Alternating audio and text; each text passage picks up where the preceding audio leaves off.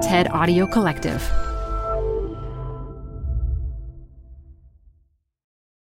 Every year, the machines we use are becoming smarter and faster and cheaper. So, how are we supposed to compete with them for jobs? This is TED Business. I'm Modupe Akinola. And that is the question Kevin Roose explores in today's talk and in his book, Future Proof Nine Rules for Humans in the Age of Automation. Kevin's a technology writer for the New York Times and makes the case that in order for us to compete against AI, we have to bring more of our humanity to work, focusing on what we do well as people instead of trying to outdo the robots. This might sound familiar. A few weeks ago, we played a talk by Kai Fu Lee, who also proposed that AI can actually help us be more human. AI is taking away a lot of routine jobs, but routine jobs are not what we're about. Why we exist is love. When we hold our newborn baby, love at first sight, when we help someone in need, humans are uniquely able to give and receive love. So, as AI takes away the routine jobs, I like to think we can, we should, and we must create jobs of compassion. Jobs of compassion. In addition, Kai Fu says more of our jobs should require creativity. So, really, he's helping us figure out how the job market as a whole needs to evolve. So, there you have it a blueprint of coexistence for humans and AI. And what Kevin's going to do in this talk is make it personal and help us figure out how to make any job more human starting with his own.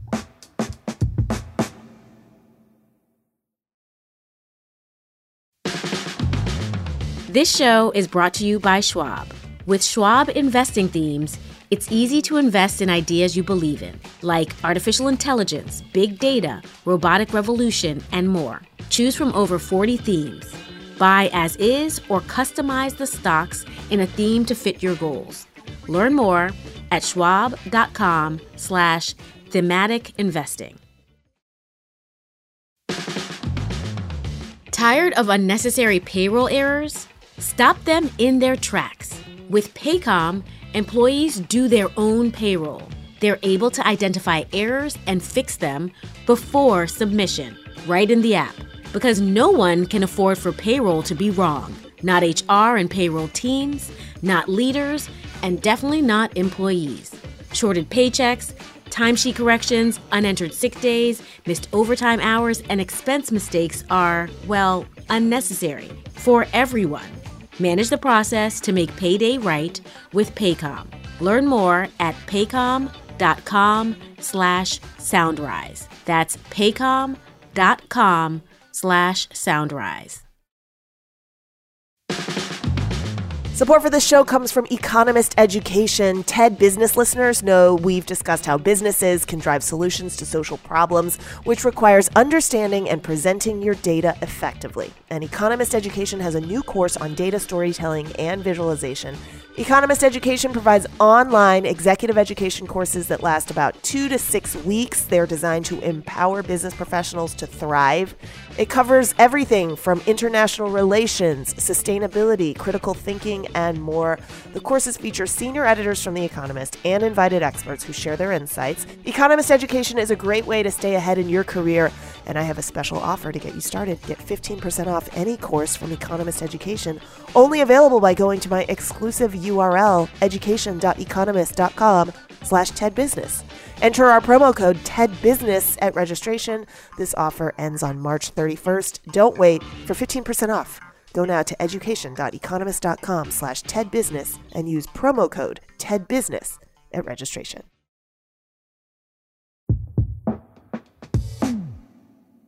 I was in my mid 20s the first time I realized that I could be replaced by a robot. At the time, I was working as a financial reporter covering Wall Street and the stock market. And one day I heard about this new AI reporting app.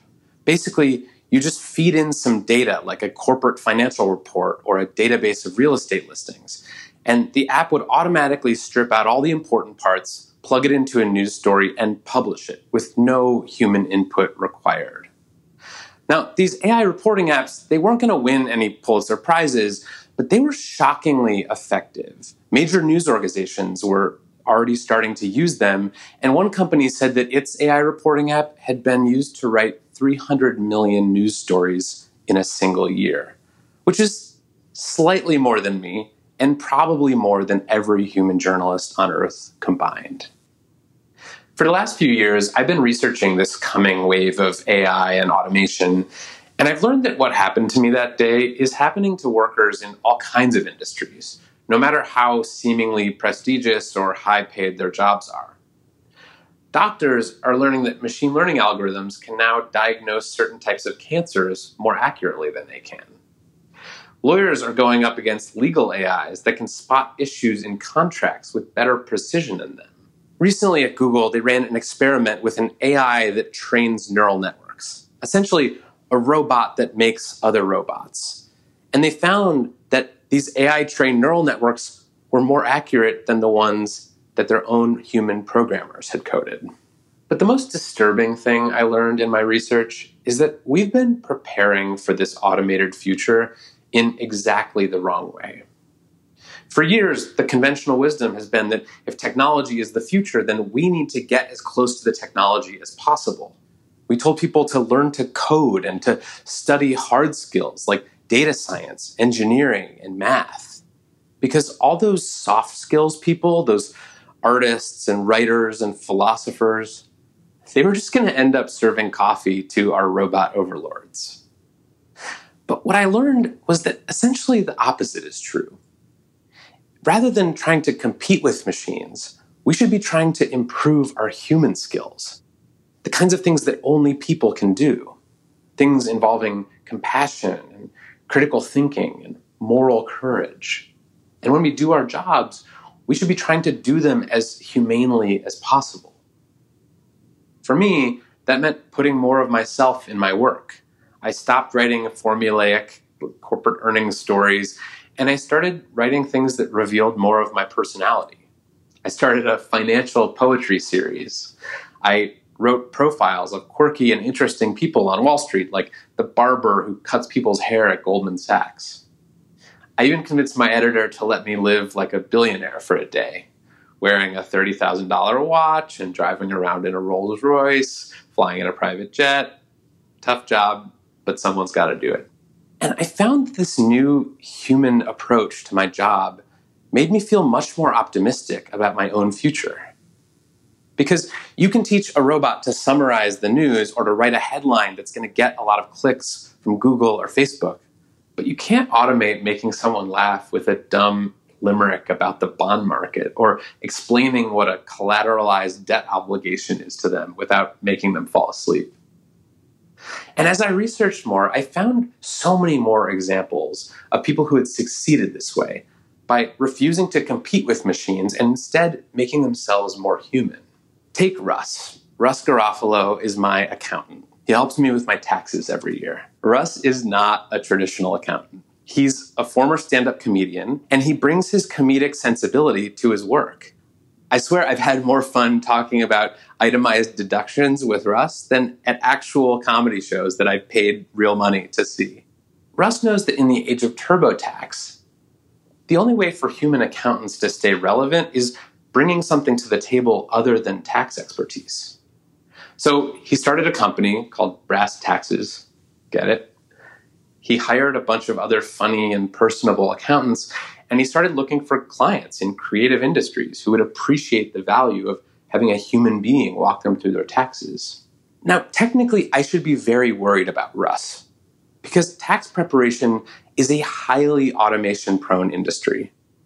In fact, according to an Oxford University study, it has a 99% chance of being automated. But I'm not worried about Russ because he's figured out a way to turn tax preparation from a chore into an entertaining human experience that lots of people, including me, are willing to pay for. Or take Mitsuru Kawai. 60 years ago, Mitsuru started as a junior trainee at a Toyota factory in Japan. He made car parts by hand. And this was the 1960s, an era when the auto industry was undergoing a huge technological transformation.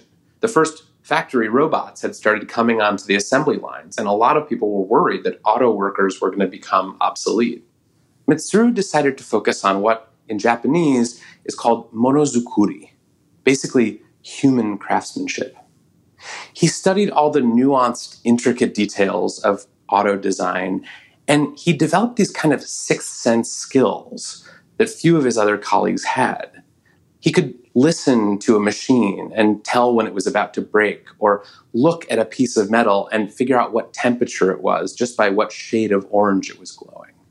Eventually, Mitsuru's bosses noticed that he had all these skills that his coworkers didn't, and they made him really valuable because he could work alongside the robots, filling in the gaps, doing the things that they couldn't do. He kept getting promoted and promoted, and just this year, Mitsuru Kawai was named Toyota's first ever chief Monozukuri officer. In recognition of the 60 years that he spent teaching Toyota workers that even in a highly automated industry, their human skills still matter. Or take Marcus Books. Marcus Books is a small, independent, black owned bookstore in my hometown of Oakland, California. It's a pretty amazing place. It's the oldest black owned bookstore in America, and for 60 years, it's been introducing Oaklanders to the work of people like Toni Morrison and Maya Angelou. But the most amazing thing about Marcus Books is that it's still here. So many independent bookstores have gone out of business in the last few decades because of Amazon or the internet. So, how did Marcus Books do it? Well, it's not because they have the lowest prices or the slickest e commerce setup or the most optimized supply chain. It's because Marcus Books is so much more than a bookstore. It's a community gathering place where generations of Oaklanders have gone to learn and grow. It's a safe place where black customers know that they're not going to be followed around or patted down by a security guard. As Blanche Richardson, one of the owners of Marcus Books, told me, it just has good vibes. Earlier this year, Marcus Books temporarily closed. And like a lot of businesses, its future was uncertain. It was raising money through a GoFundMe page, and then George Floyd was killed. The streets filled with protests, and orders poured in to Marcus Books from all over the country. First 100 books a day, then 200, then 300. Today, they're selling five times as many books as they were before the pandemic.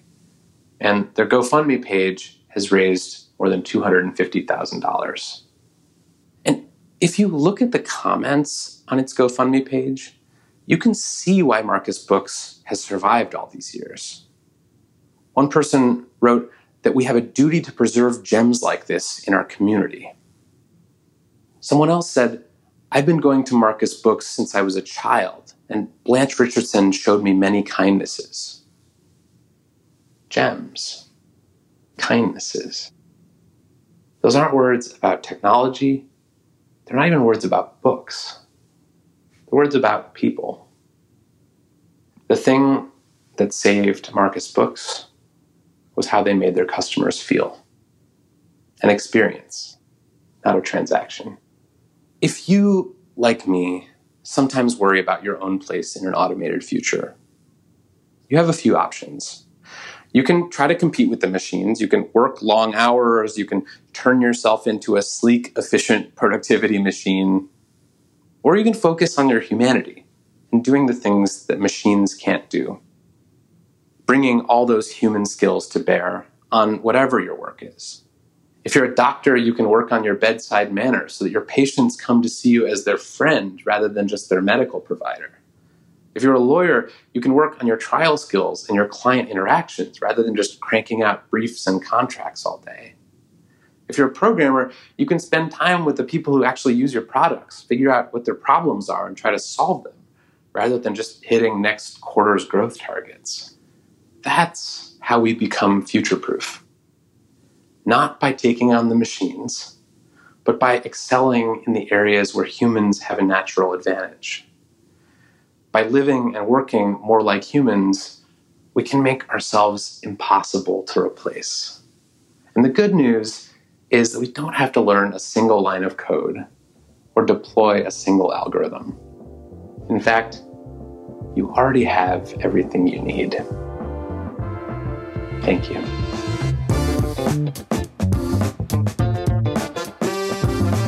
We're keeping this one short, so that's it for today.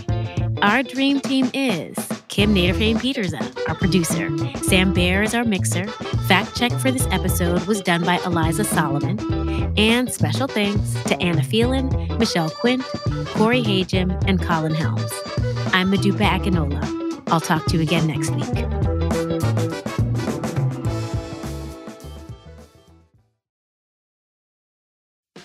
Support for TED Business comes from Odoo. What's Odoo? Well, Odoo is an all in one management software with apps for every business need. Odoo has apps for CRM, accounting, sales, HR, inventory, manufacturing, and everything in between. And they're all in one easy to use software. And the best part about Odoo? All Odoo apps are integrated, helping you get things done faster and more efficiently. So when you think about business, think Odoo. To learn more, visit odoo.com slash tedbusiness. That's O-D-O-O dot com slash tedbusiness.